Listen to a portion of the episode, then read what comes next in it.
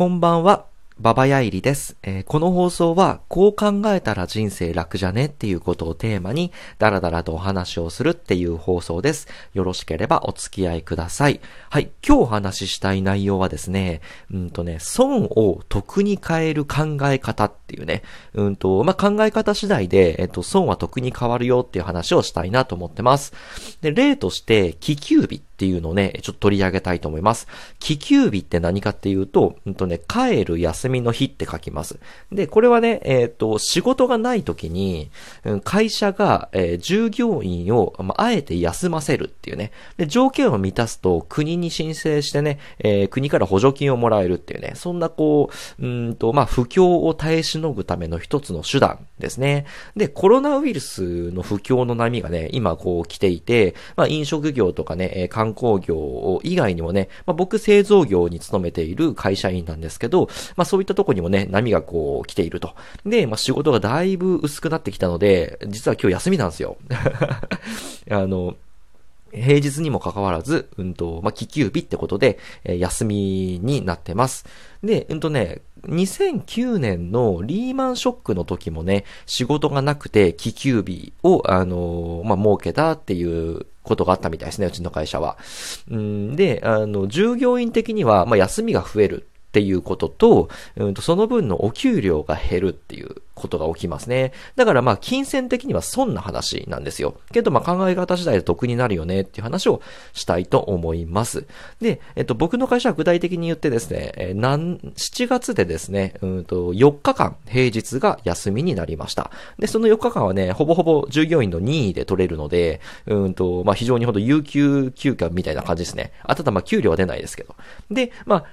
7月の、あの、平日がね、まあ、例えば20日間、20日あったとすると、そのうちの4日間が気休日になりましたよってことなので、出社日がね、5分の1減ったんですよね。えー、なので、給料も基本的に5分の1、減ります。で、もっと言ったら、まあ、気休日にするってことは仕事がない、で、補助金をもらうってことなので、残業とかできないんですよね。で、僕残業代とか結構稼いでたんですけど、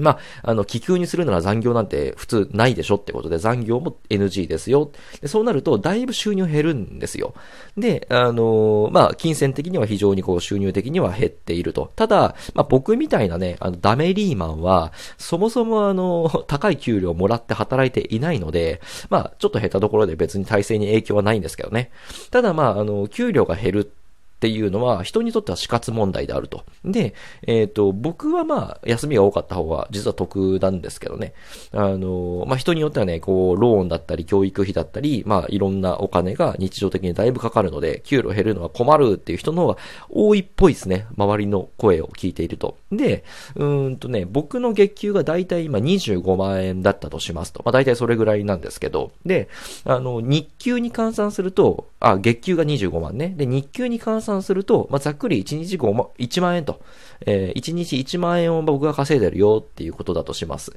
で、ここで考えてみたんですけど、あの、気休日になった日に、えー、まあ1万円稼げたけど稼げなかったわけじゃないですか、僕は。だから、あの、気休日に1万円以上の価値のあることを、えーしないと僕は損をするって思ったんですよね。あの、会社に行ってれば、あの、仕事があれば1万円をもらえた。けど、えー仕事がないので会社に行かなくてよくなった。結果、1万円が僕の手元に来なくなった。えーなので僕は休みの日だったとしても1万円以上の価値のある日にこの気休日という日をしないと僕は損をするっていうことになるんですよね。で、僕は損することが大大大嫌いなので、えー今日一日必死こいて、えー休みなんだけど1万円以上の価値のあることに精を出そうと思います。で、こんな感じでですね、うんと、まあ、数字でその一日の価値を表すってことが非常に大事だなと僕は思っていますね。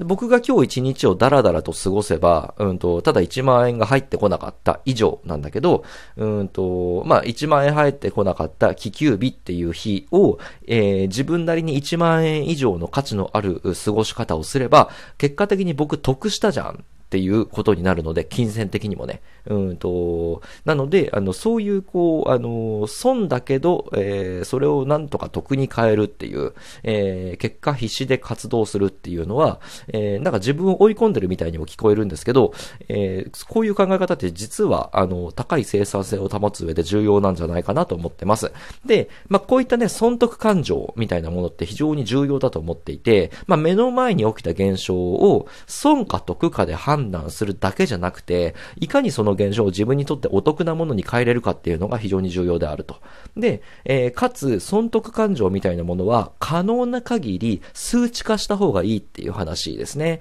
で、別の例を出します。うんと、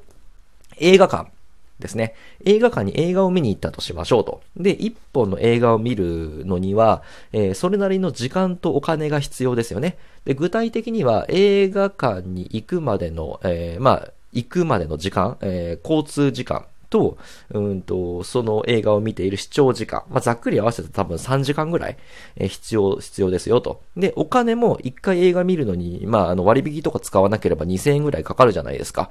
で、もっと言ったら、真面目に映画を1本見るって結構体力使いますよね。で、僕の場合、あの、1時間ぐらいちゃんと昼寝しないと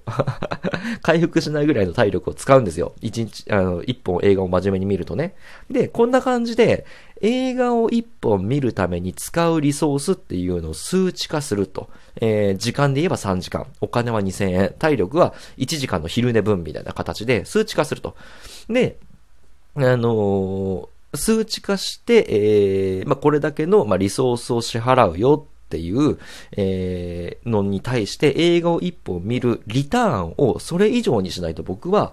損をするっていう